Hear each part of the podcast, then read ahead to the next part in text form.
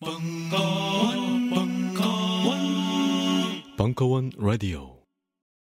안녕하세요. 용산에서 가장 믿음 가는 조립 PC 전문 업체 컴스테이션의 이경식입니다. 당장이라도 사용하고 있는 컴퓨터를 들어다 던지고 싶을 때 그럴 때를 대비해 저희 컴스테이션이 용산 선인상가 21동 1층 130호에서 기다리고 있습니다. IT 강국에 걸맞게 믿을 만한 조립 PC 컴스테이션이 신뢰를 바탕으로 그 기회를 제공해 드리겠습니다. 궁금하신 점은 문의 주십시오. 011-892-5568번입니다. 우주 최강의 만족스러운 서비스를 제공해드리는 저희 컴스테이션이 늘 기다리고 있겠습니다. 딴지스에게 F1 같은 존재, 컴스테이션은 조용한 형제들과 함께합니다.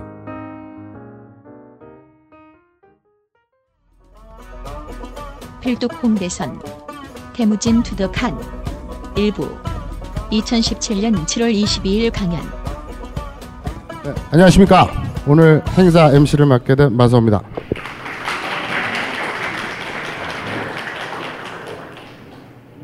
되게 많이 오셨네요. 생각보다 되게 많이 오셨는데 한 6, 7년 전쯤에 딴지일보가 저쪽 명동 퍼시픽 호텔 뒤편에 옥탑방에 있을 때 편집부하고 필진들하고 모여가지고 술을 마셨어요. 1차를 족발집에서 막 술을 먹고 이제 2차를 갔는데 다락방에 있는 호프집이었거든요. 그래서 거기서 다들 많이 취했죠. 그럼 아 이러고 있는데 제가 이제 무리를 빠져나와서 호프집 화장실을 갔다가 다시 자리로 돌아가는데 이 테이블 길게 있는 이쪽 한 구석에 오늘 그 북콘서트 주인공인 홍대선 작가 혼자서 앞에 여자분들 다섯 명을 앉혀놓고 떠들고 있는 거예요. 근데 정말 거짓말 아니라 그 다섯 분의 여성들이 다 이러고 이러고 듣는 거예요. 완전히 어리 빠져가지고 홍대선 작가는 이야기 할아버지처럼 그때 백악기 주, 뭐 주라기 이러면서 공룡 얘기를 막 하는데 그냥 그 여섯 분들 다섯 명이 그냥 어리 빠져 있더라고. 그래서 아 저 친구가 글빨일 뿐만 아니라 이야기 할아버지 같은 말빨도 참 뛰어나나 보다 이렇게 생각했던 추억이 있습니다. 그래서 저는 그런 거를 알고 있기 때문에 태무진 투덕한을 보면서 술자리에 앉아가지고 막 이렇게 떠드는 홍대선 작가가 떠올라요. 오늘 어, 출판 그 북콘서트에 다 읽고 오셨는지 아니면 아직 안 읽으셨는지는 잘 모르겠지만 어, 아주 어, 이야기 할아버지가 풀어놓는 정말 재미있는 이야기 보따리라는 점은 강추할 수 있습니다. 자, 오늘 어, 태무진 투덕한 북콘서트 작가를 모시고 무대에서 여러분께 우선 인사를 드리고 그 다음에 본격적으로 진행하도록 하겠습니다. 홍대선 작가를 소개합니다.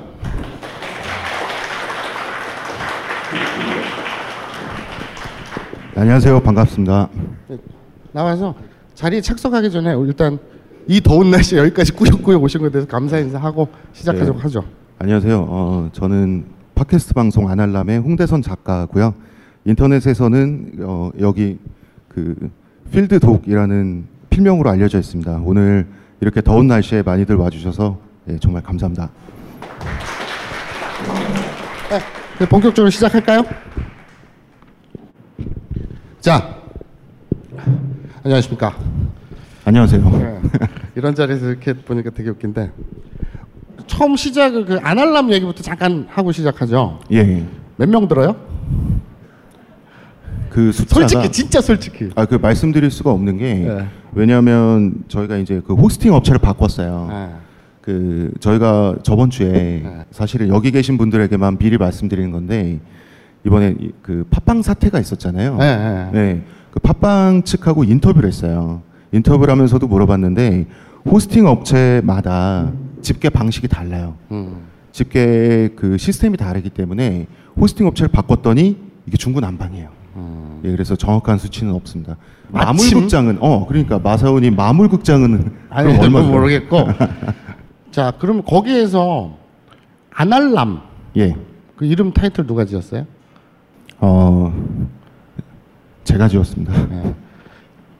무슨 너, 아직도 그 아날람은 기억이 나는데 그걸 풀면 너무 기억이 힘들어요. 안 물어봐도 알려주는 남 얘기. 음, 남 얘기 몰 지금 저 쇼핑몰 하고 있죠. 예, 오픈했습니다. 네, 한 매출이 달 어떻게 됐어요. 돼요? 아, 매출은 매출은 제로에 수렴하고 있습니다. 알겠습니다. 현재 여기 혹시 아날람 청취자분들 손 한번 들어봐 주실래요? 와, 감사합니다. 그 조금 듣는 데서 이렇게 많이 오신 거 보면 충성도는 되게 있다. 뭐 그렇게 평가할 수 있겠네요. 여기 태무진 투덕한 이 칼리그라피 예. 제가 알기로는 친동생이 썼다고 알고 예. 있거든요. 맞아요? 예, 예, 친동생이 해줬어요. 원래 칼리그라프를 좀 하신 분이에요? 아니요, 옛날에 서해 국선 출신이에요. 아, 네. 돈 줬습니까? 제가 뭐 한 예 커피 한 잔 사줬어요. 알겠습니다. 꽤 잘 썼어요. 예. 자 이제 본격적으로 이제 책 얘기를 시작해 보죠. 안 읽으신 분들에게 뭐 딱히 스포일러 같은 건 없으니까요. 어, 그냥 그 어떤 정보로서 받아들이시면 되겠습니다. 딱 처음 폈을 때 챕터가 나오잖아요. 책 가져 가지고 있으신 분들 한번 펼쳐 보시면 느끼실 거예요. 챕터가 전부 영화 제목이에요. 예, 맞습니다. 특별한 이유가 있나요? 어, 영화 제목만 있는 것도 아니고요. 네. 그 예전에 김소월 시인의 아. 엄마 누나야 네, 강변 그게, 살자. 그게 이제 예. 처음 시작부터 해서 음, 음. 제가 예전에 축구 평론가로 데뷔했을 때 사실은 축구 책을 두 권을 썼는데 축구 책을 쓰게 된 이유 자체가 축구를 통해서 사람들을 끌어들여서 꼬셔서 축구는 인기가 많으니까 인문학 얘기를 해보자는 거였어요. 인문학에 너무 인기가 없으니까 어, 태무진 같은 경우도 징기스칸이라고 하면 역사 속의 인물이고 사실은 좀 따분할 수 있잖아요. 그래서 제가 생각했던 거는 이제 서점에서 이 책을 들춰봤을 때 영화 제목으로 되면 더 사람들을 흡입력 있게 끌어들일 수 있겠다. 인문학의 아, 세계로. 그냥 딱히 어떤 그 저 철학적 이유가 있는 게 아니라 그렇죠. 그냥 그 계산. 그렇습니다. 아 예. 알겠습니다. 예. 그 별거 아니었구나. 예, 별거 아니었는데 예를 들어서 뭐 태무진 성장기 몇 년부터 몇 년까지 이렇게 소제목을 하면 재미가 없을 음. 거잖아요. 예, 그래서 주제의 느낌을 따서 영화 제목 그 우리가 대중적으로 알고 있는 것들을 가지고 어, 쉽게 좀- 접근하려고. 예. 근데 그러고 지금 싶었어요. 방금 말씀하신 것처럼 태무진 그러니까 징기스칸이라고 하면 그 재미없잖아요. 역사책이고 딱딱하잖아요. 본인이 얘기했는데 뭐 명량 영화 명량 천만관계 예, 예. 뭐 이순신일 수도 있고 뭐 외국으로 돌리면 나폴레옹이라든지 뭐 태무진 즉 징기스칸이 그 매력적이지 않지는 않지만 그 많은 역사적 인물 중에 뭐 많잖아요. 레디 플랜트라든지 이렇게 인류 역사상 굉장히 중요한 인물들이 많은데 예. 왜 하필이면 테무진일까? 어, 테무진 to the 칸을 처음에 딴지일보에서 제가 연재를 결심하게 됐을 때는 그때 제가 느끼기로는 저, 제 인생의 저점이었어요. 굉장히 저점이었고 하고 있던 모든 일이 당시에 이제 실패했던 상황이었고 가정사도 굉장히 좋지 않았고 그 다음에 이제 지금은 돌아가셨지만 그때 저희 어머니께서 암에 걸린 상태에서 폐암 수술을 하시고 암이 재발했을 때였어요. 그래서 이제 그때 딴질보에 다니고 있었는데 병원에서 출근해서 병원으로 퇴근했어요. 간병을 해야 되니까. 그러니까 너무 힘들잖아요. 사람이 마음부터 몸까지. 그다음에 경제적으로도 굉장히 좀 많은 문제가 있었는데 그래서 뭔가 제 자신에게 힐링이 필요하잖아요. 그래서 역사를 보면서 가장 고생하고 가장 서러웠던 영웅이 누군가를 찾게 됐어요. 근데 그게 태무진이더라고요. 그래서 아, 이 사람이 어쨌든 끝까지 살아남은 사람이잖아요. 끝까지 생존하고 살아남고 어려움 속에서 이 많은 고통을 당한 사람인데 그거를 어떻게든 근성으로 극복해 내면서 결국은 어쩌다 보니 성공한 사람이라서 저도 아 이렇게 고생한 사람도 있는데 나도 힘내자 이런 마음으로 시작을 했고 이건 감정적인 이유고요. 딴지일보 당시에 이제 인터넷 독자들을 대상으로는 이런 게 있었습니다. 당시에 대통령이 이명박이었어요. 처음에 연재를 시작했을 때. 우리는 지금 이명박이 왜 그렇게 국가를 운영했는지 다 알잖아요. 국가가 수익 모델이었잖아요. 지금은 다 아는데 그때는 이상하잖아요. 모르니까. 아, 저 사람이 왜 저럴까? 왜 저렇게 통치할까? 그래서 태무진 같은 경우는 통치가 굉장히 단순하고 이 사람이 야만인이기 때문에 문맹이었고 본인이 이해하는 한도 내에서 가장 명징하게 통치를 했단 말이에요. 이해가 되니까. 이해하고 싶잖아요. 지도자가 왜 저런지 이해하고 싶잖아요. 음, 그런 마음으로. 그 동시대를 살았던 정작 자국 대통령 그 통치자인 이명박이 통치 행위가 이- 이명박의 통치 행위는 이해가 안 되는데 그렇죠. 저 어마어마하게 예전에 몽골 지배자 통치자였던 어, 징기스칸 태무진의 통치 철학은 이해가 되더라. 이해가 되죠. 굉장히 단순하니까.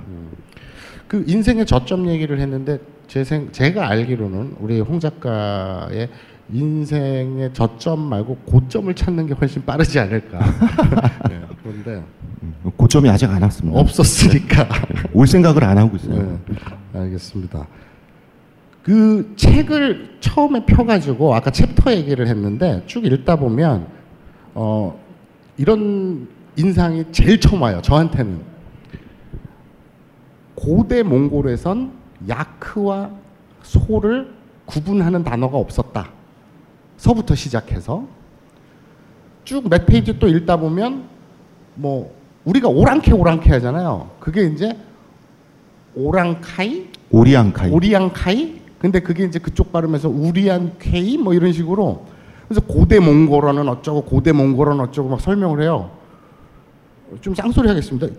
이 새끼 이거 어떻게 알았어? 뭐 이런 느낌이에요.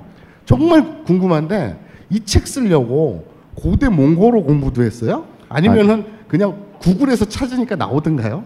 아니 고대 몽골어는 전혀 모르고요. 네. 예, 저는 현대 몽골어도 모르고 그거는 이제 몽골 학자들이 네. 어, 몽골 학자들이 쓴 책이 있는데 네. 그게 이제 영문으로는 출판이 돼 있어요. 이제 고대 몽골어, 어, 중세 몽골어 연구라고 하는 그 영어로 돼 있는데 이제 우리나라가 그 학술 서적이 한국어로 많이 번역된 나라가 아니다 보니까 이제 아무래도 영어로 사전 찾아가면서 읽으면 좀 괴롭잖아요. 괴롭게 공부했죠. 예. 그러니까 쉽게 말해서 그거 다 그 서적 그저 저 학술서에서 예. 찾아서 공부한 거예요. 그 공부를 할 수밖에 없어요. 구글은 어떤 책에 그 출처가 나오는지까지만 가르쳐 줘요. 음, 그 그런 책을 구해갖고 문서를 구해가지고 예. 알겠습니다. 여기 나중에 얘기하겠지만 태무진의 중요한 특징이 뭐 대단한 지략가 우리가 흔히 지략가 하면 첫 번째로 떠오르는 게 그 제갈공명이잖아요. 그런 대단한 지략가도 아니고 정치 구단도 아니고 그런데 서양 학자들이 얘기하기로는 악마적 집요함이라고 표현했다 그러더라고요. 굉장히 집요함이 그 제일 덕목인데 정치적으로 뭐 거의 같은 급인 것 같아요. 그 집요함이. 그 집요함이 어 저는 그렇게 인내심이 많은 사람은 아니고요. 네. 예. 공부라고 하는 것은 이- 제가 이 인물에 꽂혀 있으니까 재밌으니까 제 스스로 더 재미를 일차적으로는 느끼기 위해서 어 거기에 푹 빠져서 할 수 있었던 거죠. 반 정도는 오락이죠. 방전동 오락이다. 음. 그 되게 영웅적 서사라고 생각하면 멋있잖아요. 어, 말 타고 가면서 다 배버리고 멋있다고 쳐요. 근데 어 이제 우리는 흔히 그 그런 착각들을 하죠. 어떤 도덕 저 위대한 인물은 도덕적이다. 그런 그쵸. 착각들을 해요. 음, 음. 이수진도 충무공 그러니까 충 즉 충성을 다하고 선조가 맨날 삑사리가 나는데도 이순신은 배신하지 않고 뭐 이렇게 어디 가라 그러면 감옥에 가라 그러면 가고 막 이랬잖아요. 그 충이라고 하는 게 조선 시대에서는 사회적인 공리죠. 네. 예, 그거를 지킨 사람인 거죠. 그러니까 우리가 역사적 위인이다 그러면 음. 뭐 최영 장군의 황금 보기를 돌도 돌같이 하라 뭐 이런 것처럼 윤리적으로 도덕적으로 그저 그 그게 하물며 경제적 이유로라도 되게 그 도덕적이라고 착각을 하는데 태무진의 도덕성은 가해자와 피해자 입장에서 놓고 보면 정반대잖아요. 정반대죠. 이 사람은 세계를 정복하는 과정에서 네. 엄청나게 많은 인명을 학살했잖아요. 저쪽 유럽이나 이쪽 막 쓸어갔잖아요, 그냥. 거의 뭐 예, 정말 말 그대로 악마죠. 네. 악마인데 이런 것 같습니다. 그 저도 태무진이라는 한 인간을 추적해서 쓰면서 어, 굉장히 소름 끼쳤던 게 이 사람에게 자기 문화권, 자기 백성, 자기 병사가 아닌 어, 그 바운더리를 넘어가는 다른 외국인 있잖아요. 외국인은 무생물이나 마찬가지죠. 무생물이나 마찬가지죠. 그러니까 태무진은 사실 도덕적인 사람은 아니에요. 어, 이 책을 읽어보시면 태- 여러분이 아마 태무진에 대해서 어느 정도 인간적인 애정이 생겼을 수도 있는데 이 사람은 여성을 겁탈하기도 했고요. 그 다음에 어, 학살을 자행하기도 했어요. 그럼 근데 이상하게 이 사람이 착하게 느껴지는 이유는 이 사람이 도덕적인 사람이라서가 아니라 공정한 사람이라서 그래요. 음. 왜냐하면 이 사람은 사회 계약을 맺은 자기 백성, 그냥 자기 부하들, 자기와 계약을 맺은 그 사회적 계약의 바운더리에서는 끝까지 약속을 지키는 사람이잖아요. 말하자면 내가 모시는 지도자로서는 가장 예측 가능한 공정하고 신뢰성 있는 인물이었던 거죠. 그렇지만 이 사람을 적으로 만난다고 하면 정말 소름 끼치는 일인 거죠. 그러니까 그런 그 이중적이라고 표현하기는 애매하지만, 그러니까 이중적이라고 할 수는 없고 입장에 따라서 그렇죠. 피해자면 음. 저 새끼는 악마고 그 저쪽 편에 서면 굉장히 뛰어난 영웅인데 어 우리가 이제 통칭해서 이 책에서 주장하는 그 그러니까 영웅상이다라고 할 때 영웅으로 불릴 수 있느냐 그런데 그것은 이제 이 사람은 최소한 공정했다. 공정했다. 음. 음. 보통 그 공정했 공정한 모습을 한 번 정도 정치인이 한턱 내듯이 백성들에게 보여줄 수는 있어요. 그런데 태무진 같은 경우는 몇십 년의 기간 동안 어쨌든 그 기간 동안 공정함의 차원에서는 실수를 한 적이 없잖아요. 그거는 증명되는 거죠. 이 사람이 능력도 없고 사실 성격도 그렇게 좋은 사람은 아니에요. 화도 내고 부하들을 의심하기도 하고 심지어 그렇지만 결국 자기가 실수했다라고 했을 땐 실수를 인정했고 실수를 하지 않으려고 평생 동안 노력을 했잖아요. 이게 별 볼 일을 한 번, 두 번 반복되면 별 볼 일 없지만 이게 40년, 50년을 이렇게 행동을 하면 그 자체가 그 사회의 사회 시스템이 되거든요. 사회 신뢰성이 되거든요. 그 사람 개인의 사회 그 신뢰성이 그런 걸로 결국은 증명을 했죠. 이 사람이 20대, 30대 때에는 많은 사람들의 지지를 받지 못했어요. 네. 하지만 50대가 넘어가면서 거의 초원 전체의 지지를 받게 되는 건데 그거는 보여주는 거죠. 정치 이 사람은 군사 영웅이라기보다는 정치인에 더 가깝잖아요. 정치인. 음, 정치라고 하는 것은 마음에 어, 유권 대중의 마음에 빚을 지우는 거잖아요. 태무진은 빚을 지웠죠. 아, 저 사람을 지켜줘야겠다. 저 사람이 우리를 위해서 이만큼 희생하고 반복적으로 희생하고 그럼으로써 저 사람은 적어도 우리에 대해서는 도덕성을 증명했다. 그렇게 빚을 지고 나면 나중에는 이 사람을 지지해야 되잖아요. 그래서 초원을 제패할 수 있었던 거죠. 알겠습니다. 그 신약성서처럼 그러니까 신약성서에서는 이제 동정녀 마리아가 잉태를 해서 동방 박사들이 이렇게 와가지고 구유에서인 주 예수한테 이렇게 선물을 바치고 이렇게 시작하잖아요. 이것도 이제 태무진의 엄마가 이제 그 아버지 나중에는 이제 친아빠가 되는데 이제 납치를 하고 이런 거에서 시작을 하잖아요. 그러니까 탄생 신화부터 시작을 해서 그래서 결국에는 초원 통일하는 그 나라를 건국하는 그 제국을 건설하는 거기서 끝나요. 근데 보통 보면은 사실 그건 어떤 느낌이냐면 저한테는 음 그 레미제라블이 음. 어린이 판으로 그 코제트를 장발장이 구해가는 여기서 끝나는 뒤에 혁명은 안 나오는 그 독재 시절에 우리 군사 독재 시절에 그랬던 거 아시죠? 그 뒤에 혁명은 빼버렸잖아요. 어린이판은 딱 그냥 그 핍박받는 코제트가 구원받는 여기서 끝난단 말이에요. 초원 건설 이후에 그 유지도 굉장히 중요하잖아요. 중요하죠. 그런데 이제 시즌 1에서 끝난 느낌이에요. 예. 시즌 2는 왜 안 나오지 이런 생각. 사실은 이것 때문에 독자들한테 타박을 많이 받, 다, 받았어요. 음, 시, 즌 2는 도대체 왜 안 나오냐. 음. 시즌 1을 시작이나 하지 말지. 그런데 이제 현실적인 이유로는 테무진이 태어나서 테무진 to the 칸이지 않습니까? 테무진이 징기스 칸이 되는 태- 인간 테무진이 태어나서 과정을 다루는 건데 시즌 2는 그 한 사람이 아니에요. 시즌 2는 주인공이 여러 명이에요. 왜냐하면 어, 가까이는 고려도 침략하고 멀리는 그 오스트리아 빈까지 간단 말이에요. 여러 명의 장수들이 동시다발적으로 싸우고 있어요. 이것을 하나의 이게 소설은 아니지만 하나의 소설적인 줄거리로 끌어나가기는 굉장히 힘들어요. 이야기 구조상. 아, 능력이 안 된다. 어, 그런 부분도 있고 그런 부분도 있고요. 어, 아마 책을 만약에 읽어보신 분들은 아시겠지만 이기는 사회를 만들었잖아요. 다른 외부 집단에 대항해서 이길 수 있는 구조를 가진 확고한 사회를 만들었잖아요. 그렇기 때문에 그 이후부터는 어떻게 해서 태무진이 징기스칸이 세계를 정복했는가 그 비결은 태무진이 초원을 통일하는 과정에서 다 수렴이 돼 있을 거라고 믿었어요.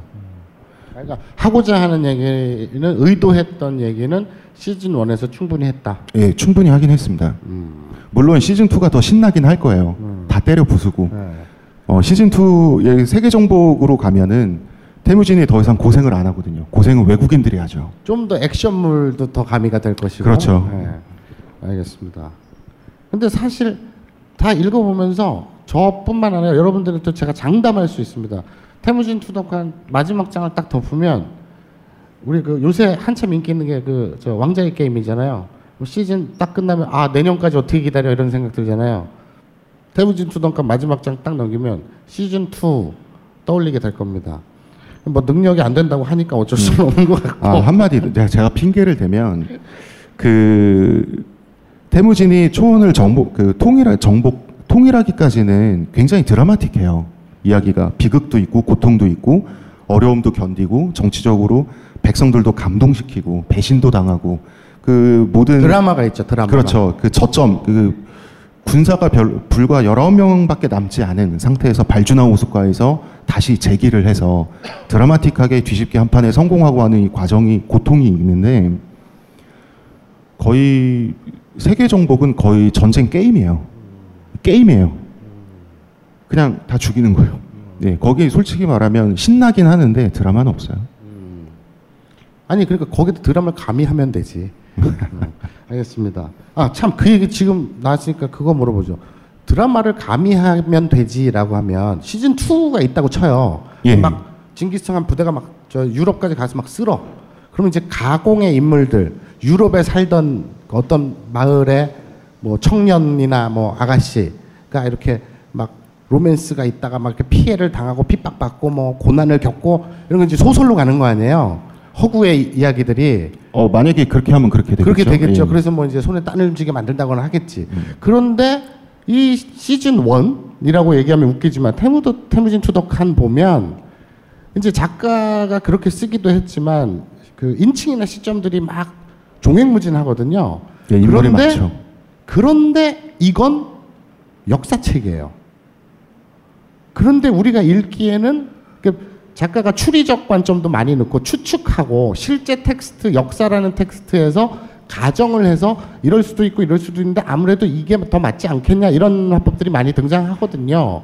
그럼에도 불구하고 이걸 굉장히 소설로 받아들이게 쓰여졌어요. 예, 예. 역사 어, 책임에도 그러니까 음. 논픽션임에도 예. 의도한 바가 있는지. 의도를 했죠. 음.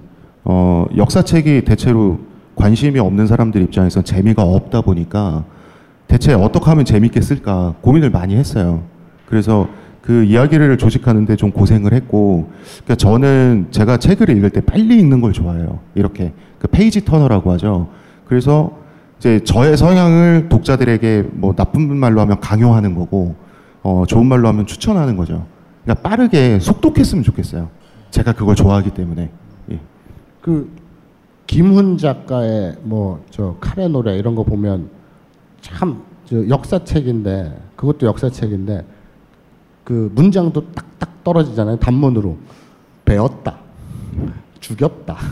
뭐 이런데 여기서는 되게 소설적 그, 그 표현들이 많은데 아, 빨려 들어가라고 예, 예. 읽을 그- 재미가 있으라고. 예, 그리고 지금 김훈 작가님 성함이 나왔는데 그렇게 위대하신 분 얘기를 제 책을 소개하는데 제가 너무 부끄럽습니다. 어, 뭐 그렇게 위대한 음, 예, 알겠습니다 아 맞다. 지금 생각났어요. 그 첫 문장 카레 노래의 첫 문장이 너무 아름다워요. 아, 처음에 소설을 시작하자마자 카레 노래 버려진 섬들마다 꽃이 피었다. 음. 아 정말 그분은 마이스트로시고 저는 뭐 그냥 아니요, 그 이야기 할아버지적인 능력은 홍 작가가 더 뛰어난 것 같아요. 자, 그리고 지금 이야기, 그러니까 빨려 들어감이라고 했는데 이게 뭐 모원, 몽고 초원이 등장하는 유사성도 있겠지만 그래서 예. 그런지 모르겠지만 저는 이제 쭉 읽으면서 제가 중학교 때 읽고 완전히 미쳤던 김용의 영웅문. 그러니까 영웅문. 원래는 이제 사조 영웅전, 신조 협력, 의천도령기 이렇게 되는데 1, 2부가 이제 그 사조 영웅전 이 몽고 초원에서 일어나는 일이거든요. 그래서 김용 작가가 이 몽골 사기라든지 이 몽고 역사를 좀 차용한 게 아닌가 싶을 정도로 이 역사 몽고 역사 실제 역사가 굉장히 좀 드라마틱해요. 그렇죠. 사실은 실제가 실제가 현실이 소설보다 더 소설적인 경우가 많잖아요. 소설은 어, 현실보다 더 온건해요, 사실. 왜냐하면 작가 영화도 그렇고 작가들은 계속 이유와 근거를 만들어줘야 되거든요. 그냥이란 건 없잖아요, 소설이나 영화에서. 그런데 더 드라마틱하죠. 역사는 그냥이잖아요. 태무진이 고통을 당할 때 본인이 잘못한 거 하나도 없잖아요.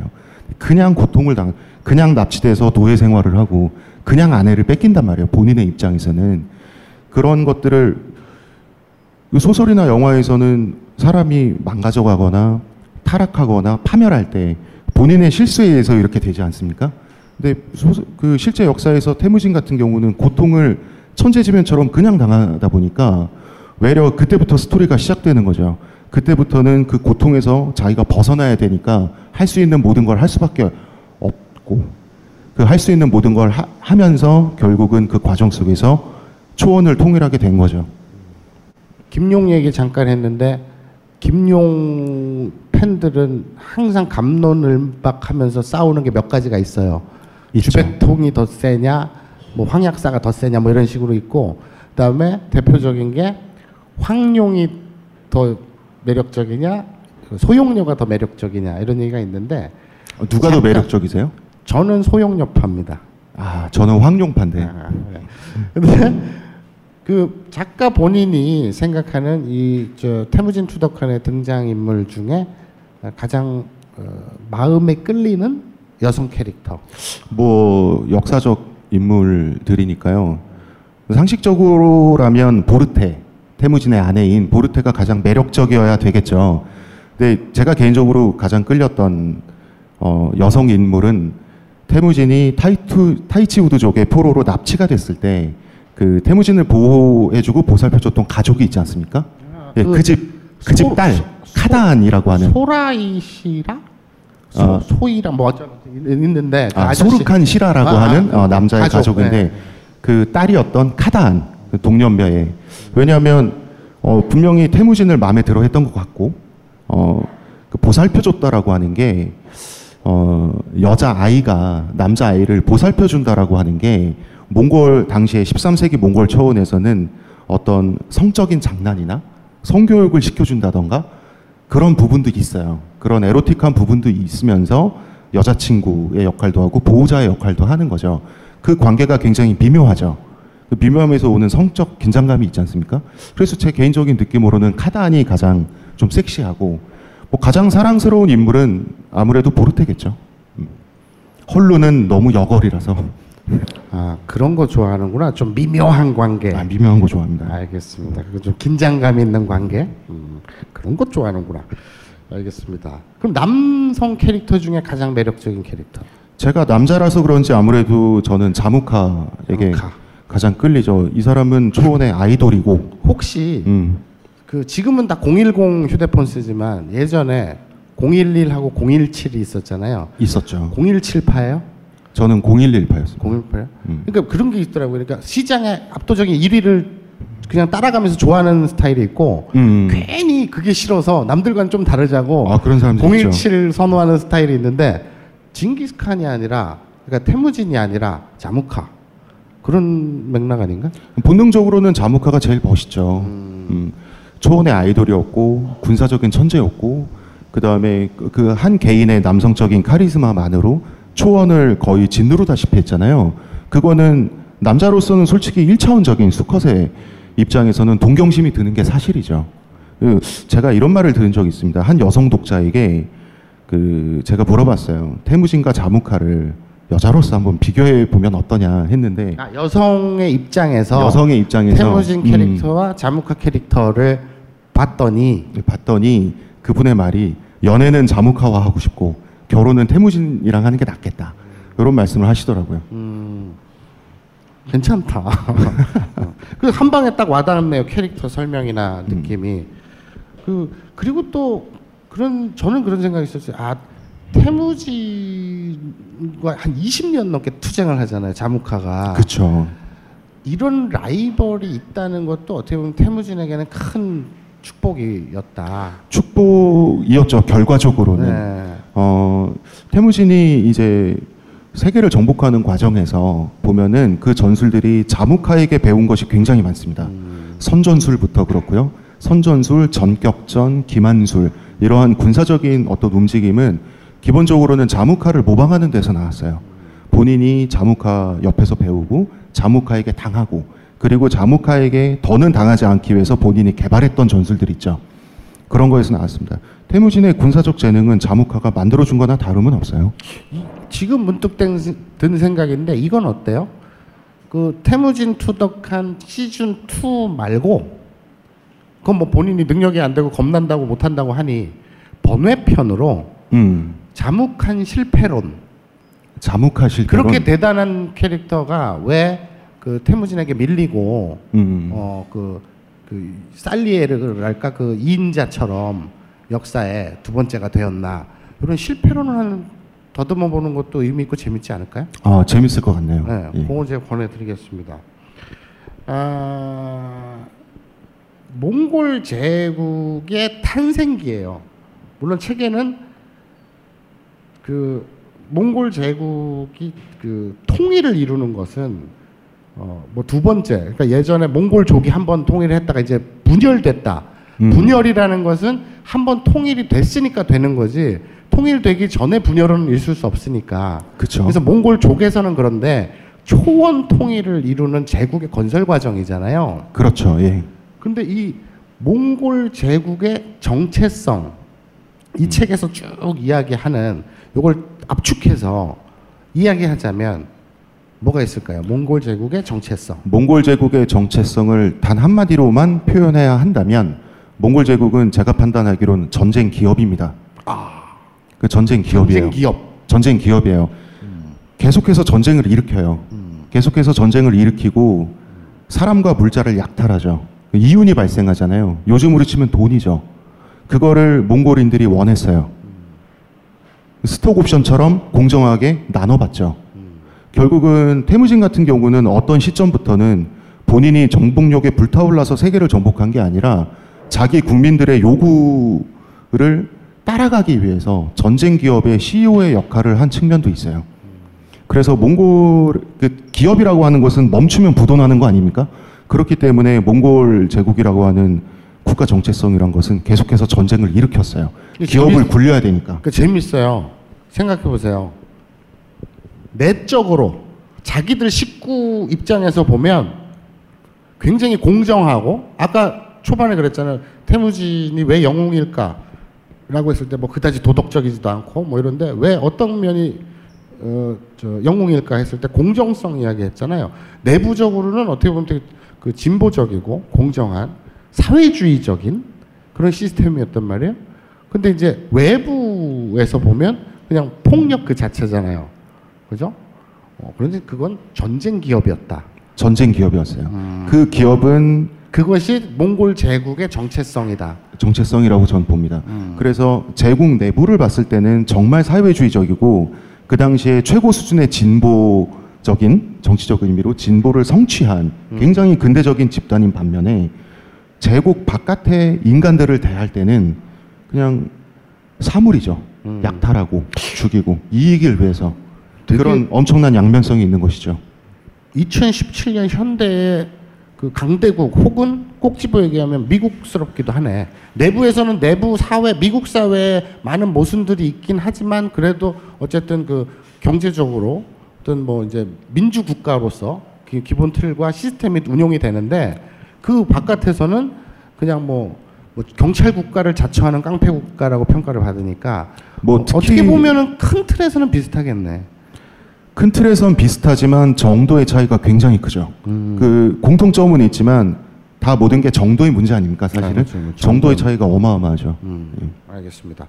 그 몽골 이 전쟁이라든지 그 또 뭐 태무진이 그 납치당해서 핍박받을 때도 그렇고 음. 이제 고초를 겪거나 막 이렇게 또 이제 초원을 뭐 그 전략적으로 사냥을 하듯이 이렇게 그저 늑대의 전술을 빼서 그 모방해서 막 전쟁을 하거나 이런 거 보면 어, 제 책을 딱 읽다 보면 양꼬치가 그렇게 먹고 싶더라고요. 책 읽다 보면서 양꼬치가 땡겨요. 예? 허거 이런 게 땡겨요. 근데 이제 이게 어떤 이미지로 저한테 머릿속에 그려지냐면 어 요번에 좀 재작년이었나요? 작년이었나요? 되게 히트했었잖아요. 그 매드맥스 분노의 질주. 예? 그 이게 차가 말로 바뀐 거지. 원시 사회 그러니까 원시 사회라기보단 뭐라 굉장히 폭력적이고 폭력적인 사회잖아요. 네, 그런. 이미지예요. 네. 네. 그게 테무진은 잘못된 결혼으로 태어난 사람이잖아요. 그러니까 테무진의 아버지인 예수게이 자체가 어, 헐룬이라고 하는 여성을 납치해서 거의 겁탈을 해가지고 강제 결혼을 해서 그 겁탈의 결과로서 태무진이 태어났잖아요. 그 태어난 태무진은 아무 생각 없이 태어났는데 원한을 안고 태어났잖아요. 그 복수를 받고 고통을 당하는 과정에서 이 사람이 그 매드맥스의 세계에서 고통을 받다 보니까 그 고통에서 벗어나기 위한 방법이 첫째는 이제 본인이 참아야 되고 본인이 이 고통에서 몸부림쳐서 빠져나가야 되지만 내가 왜 이런 고통을 받아야만 하지라는 생각을 했을 때 보통 일반적인 사람들은 그 사람들에게 복수하는 걸로 끝나지 않습니까? 이 사람은 아 이런 사회를 만들지 말아야겠다. 지금 내가 겪은 것과 반대되는 사회를 만들어야겠다라고 하는 이 사람이 굉장히 무디고 둔하고 미련한 사람인데 머리도 나쁜 사람인데 그러한 굉장히 칭찬받아 마땅한 생각을 하게 된 거죠. 이 사람은 민첩하지 못한 사람이고 머리가 빨리 돌아가지 못하는 사람이다 보니까 생각을 오래 해요.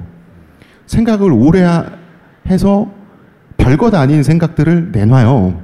굉장히 답답하게. 근데 이게 모이면 굉장히 진보적이죠. 수십 년간 꾸준히 이 작업을 머릿속에서 또 몸으로 해왔으니까. 계속 얘기하자면 이제 소설적 관점으로 쓰여지고 막 종횡무진 하는데 이 어쨌든 간에 역사책이란 말이에요. 역사책의 특징이기 때문에 이거는 통시적 관점이 기본 베이스로 깔려 있습니다. 그런데 우리는 독자 입장에서는 2017년 현재를 살고 있으니까 이 통시적 관점을 읽으면서도 우리가 받아들이기에는 어, 너무 당연하게도 공시적 관점으로 받아들일 수밖에 없죠. 그러니까 어떤 뭐 이순신이나 뭐 이런 뭐 그때 뭐, 뭐 하다못해 대장금 드라마를 봐도 괜히 뭐 어떤 노무현 대통령을 소환한다든지 그렇잖아요. 그래서 어, 이 태무진의 국가관 즉 작가도 그런 걸 똑같이 제공을 하는데 어떤 공시적 관점을 제공하는데 뭐라고 얘기하냐면 되도록 많은 사람들이 잘 먹고 잘 사는 사회 건설 이것이 이제 태무진의 국정 철학 일테면 뭐 국가관 이런 거라고 작가는 이야기를 하는데 그러면서 이것을 진보라고 호명을 해요. 홍 작가는 예, 저는 그게 진보라고 생각합니다. 예. 그러니까 어.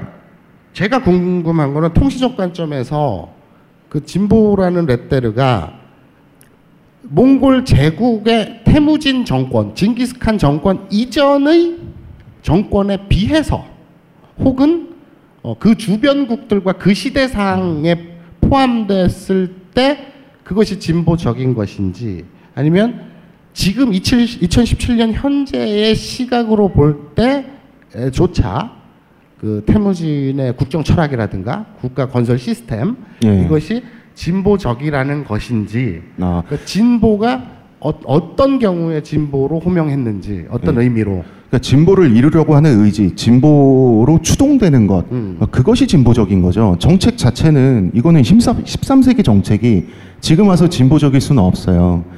그런데 뭐 그런 것 같습니다. 우리가 그 고려 말기에 고려 말기에 쿠데타를 통해서 집권한 이성계 정권이 국가로 발전한 게 조선이잖아요. 그것은 혁명 정부였고 당시에 굉장히 진보적이었어요. 그런데 이제 임진왜란 병자호란 지나치고 나면 조선이 보수화되기 시작하지 않습니까? 그러면은 이 나라가 어떤 나라인데 어떻게 세워진 나라인데 선배의 나라고 신권의 나라고 하는 것은 그때 가서는 보수지만 처음 만들어졌을 때는 진보인 것이죠. 진보라고 하는 것은 실험이잖아요. 그런데 그 실험을 굳이 하겠다라고 하는 것이 진보적인 태도인 것이고요. 그런데 우리 실험실에서 뭐 약이 하나 나온다. 실험이 성공했다라고 했을 때는 수백 번, 수만 번의 실패가 있잖아요. 그쵸. 그 실패를 반복하지 않겠다. 이미 나온 성공한 결과가 결점이 있을지라도 갖고 가겠다. 이 시스템을 바로 그것이 보수일 거고요.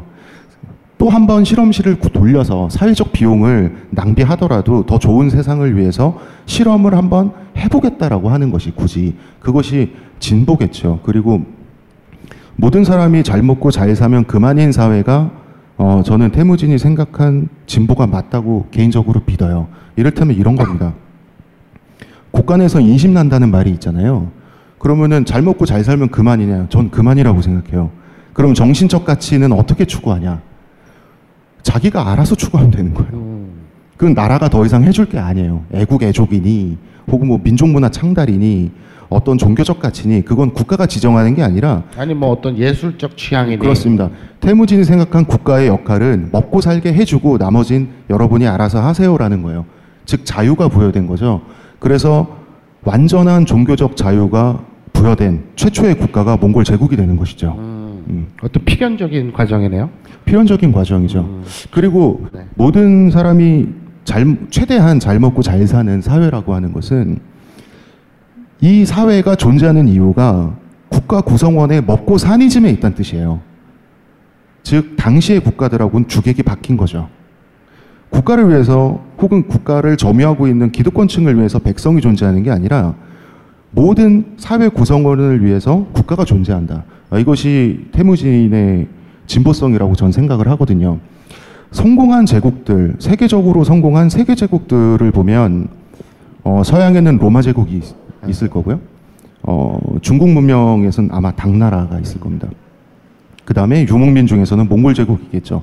이 국가들의 특징은 자국의 병사들, 백성들의 인명을 소중히 한다는 점이에요. 그러면 그 사회는 성공할 수 있어요. 로마 굉장히 야만적인 제국이라고 여러분이 알고 계시고 실제 야만적인 부분이 있지만 로마가 이제 세계를 상대로 지중해 세계에서 정복 사업을 하지 않습니까? 용감하게 전선에서 뛰쳐나가서 적장의 목을 베고 돌아오는 것보다 그러면 영창 갑니다. 어. 예. 위험에 빠진 동료를 일개 시민을 구하는 게 더 큰 전공이에요. 오. 그래서 전우를 구하잖아요. 그러면 가장 많은 그 상금과 훈장을 받았어요. 왜냐하면 그 전우는 로마 시민이기 때문이에요. 아. 그래서 왜 아무리 전공을 세워도 전열을 이탈해서 적장의 목을 베고 오잖아요. 그럼 박수 받는 게 아니라 영창을 왜 가야 되냐? 그 사람을 구하기 위해서 다른 몇 명의 로마 시민이 위험에 빠져야 되기 때문이에요. 아. 이것은 몽골 제국도 마찬가지예요. 몽골 제국 같은 경우는 태무진이 가장 싫어했던 게 이 병사들이 자기한테 나중에 너무 충성을 하니까 그 물에 뛰어가라면 뛰어들겠다. 불로 뛰어들려면 뛰어들겠다. 이게 병사들이 하던 말이거든요. 태무진의 입장은 제발 하지 마. 얘들아 오버하지 마. 왜냐하면 병사들이 태무진에 대한 충성심을 못 이겨서 말을 달려 나가서 죽는 건 멋은 있을 수 있어요. 근데 태무진의 입장에서는 국가 지도자로서 백성을 죽게 내버려 둔 거예요. 무자격 그러니까 자기 자격이 없어지는 거예요. 스트레스 받는 거예요. 이런 제국은 성공합니다. 지금 미국이 뭐그 외국에 특히 남미나 중동 쪽에서 굉장히 부도덕한 제국이지만 세계적으로 1차 대전, 아니 2차 대전부터죠. 2차 대전, 월남전, 6.25 전쟁까지 미군만큼 부상병을 철저하게 챙기기 위해서 사력을 다하는 나라는 없어요. 네. 우리 블랙호크 다운이라든지 그 뭐 베트남 영화라든지 보면 많이 나오죠. 그렇죠. 헬기 막 뜨고 하나 구해내기 위해서. 그 병사 한 명을 실종된 병사 한 명을 구하는데 수백억 원, 천억 원 이상의 돈을 쓰는데 눈 하나 깜짝하지 않는 나라가 미국이고요. 유해도 그 렇죠. 요새도 그렇죠. 어, 전 세계에 이미 이미 전사해서 어. 다른 나라 땅에 묻힘, 그러니까 유해, 유해. 예, 유해를 찾는 유해 발굴만을 위한 부대를 어. 운영하는 나라가 전 세계 두 개의 나라밖에 없습니다. 어. 하나가 미국이고 하나가 우리나라예요. 오. 그거 노무현 대통령이 했습니다. 오. 예, 그런 게 근데. 우리나라는 그거 빼고는 굉장히 똥값이지 않나 사람이. 예. 그렇죠. 이제 그런 거를 좀 진보적으로 음. 가치 있게 바꾸기 위해서 노무현 대통령이 그런 정책을 취한 건데 음. 이런 나라는 성공합니다. 자, 당나라 예를 들어볼게요. 우리 당나라 그러니까 고구려를 무너뜨린 나라죠. 그러니까 우리나라의 삼국 시대를 끝낸 나라가 당나라입니다. 그래서 어, 당나라를 멸- 아, 구- 고구려를 멸망시키고 당나라 제국이 백제를 멸망시켜서 수많은 전쟁 포로들을 자국에 끌고 갔어요. 그러고 나서 한 세대만 지나면 끌려간 유민 중에 육군 총사령관이 나와요. 아, 고선지. 예. 이게 있을 수가 없는 일이거든요. 음, 전쟁 포로로 끌려갔지만 끌려간 전쟁 포로의 자식으로 태어났지만 그 사회 구성원 안에 포함된 순간 그때부터는 공정해지는 거예요. 능력 있으면 발탁되는 거예요. 그래서 우리는 고선지 장군에 대해서 마지막에 반란을 일으키지 않고 그냥 처형당하잖아요.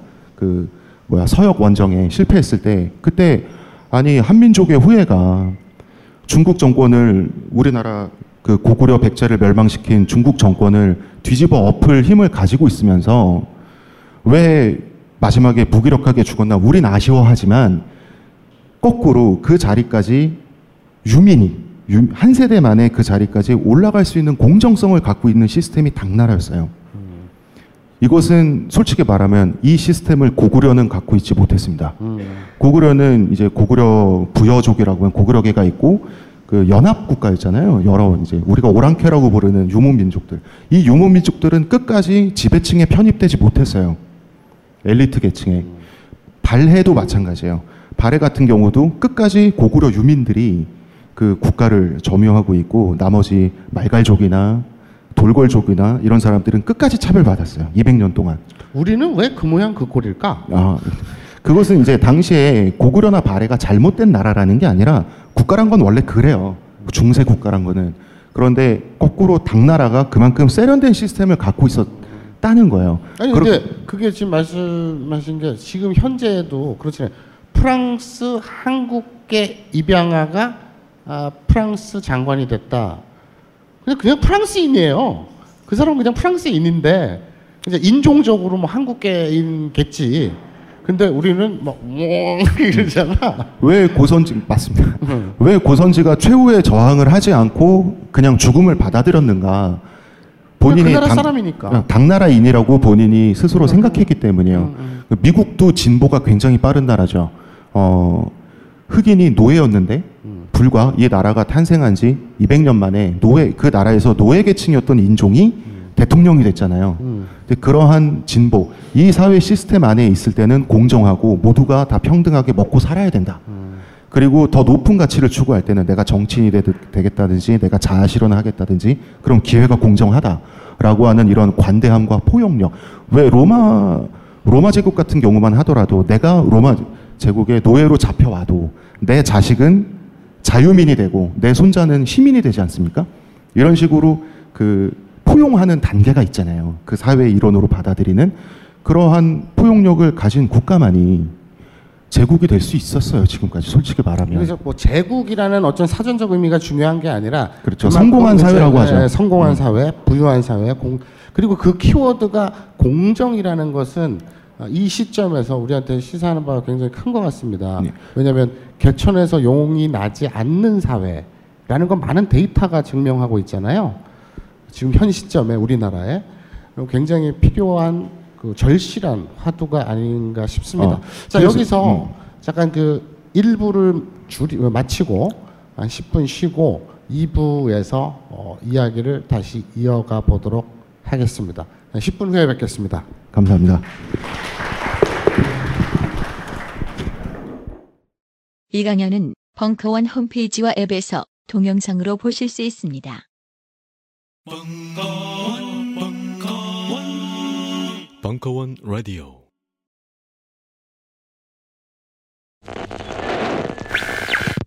안녕하세요. 벙커원 요원입니다. 오늘은 벙커원 3층에 위치한 비밀 수련장에 대한 비밀스러운 안내입니다. 벙커원은 1층에서 하는 무료 강연 이외에도 3층 비밀 수련장에서 하는 유료 강의들이 있습니다. 강원 선생님의 명리학, 강신주 박사님의 철학, 그리고 번시광 이지영 선생님의 기타 수업 등 이곳에 많은 분들이 모여들어 비밀스러운 배움의 희열을 느끼고 계십니다. 더불어 3층 강연은 한 번에 끝나지 않고 여러 회에 걸쳐 진행되는 특성상 수강생분들이 끈끈한 유대를 다진다는 특징이 있습니다. 사회생활로는 다 채워지지 않는 교류와 연대의 갈증이 있는 분들께 특히 좋습니다. 3층 비밀 수련장은 벙커원 오른편에 있는 계단으로 올라오시면 있습니다. 2층은 그냥 사무실이니 한층 더 올라가셔서 통로를 따라 들어오시면 보이는 철로 된 큰 미닫이 문을 열고 들어오시면 됩니다. 수업 중이라면 요원들이 촬영에 있으니 카메라 위치를 확인하고 걸리지 않게 입장하시길 부탁드리고요. 비밀 수련장 이외의 다른 3층 사무실들은 더더 비밀스러운 곳이기 때문에 접근을 삼가 주시기 바랍니다. 앞으로도 이곳에서 더욱더 다양한 수업들이 여러분들을 찾아갈 예정이니 벙커원 홈페이지 일정을 두눈 부릅뜨고 주시하다가 마음에 드는 수업이 있으면 놓치지 마시고 신청하시면 됩니다. 그리고 다음 주 토요일 9월 9일에는 이곳에서 오후 3시부터 딴지 필진 아톰님이 강연을 하십니다. 선착순 100분께는 아메리카노를 쏘신다고 하시니 목마른 사슴 빙의하시고 냉큼 달려오시기 바랍니다. 이제 벙커원에 오시기 좋은 시절입니다. 감사합니다.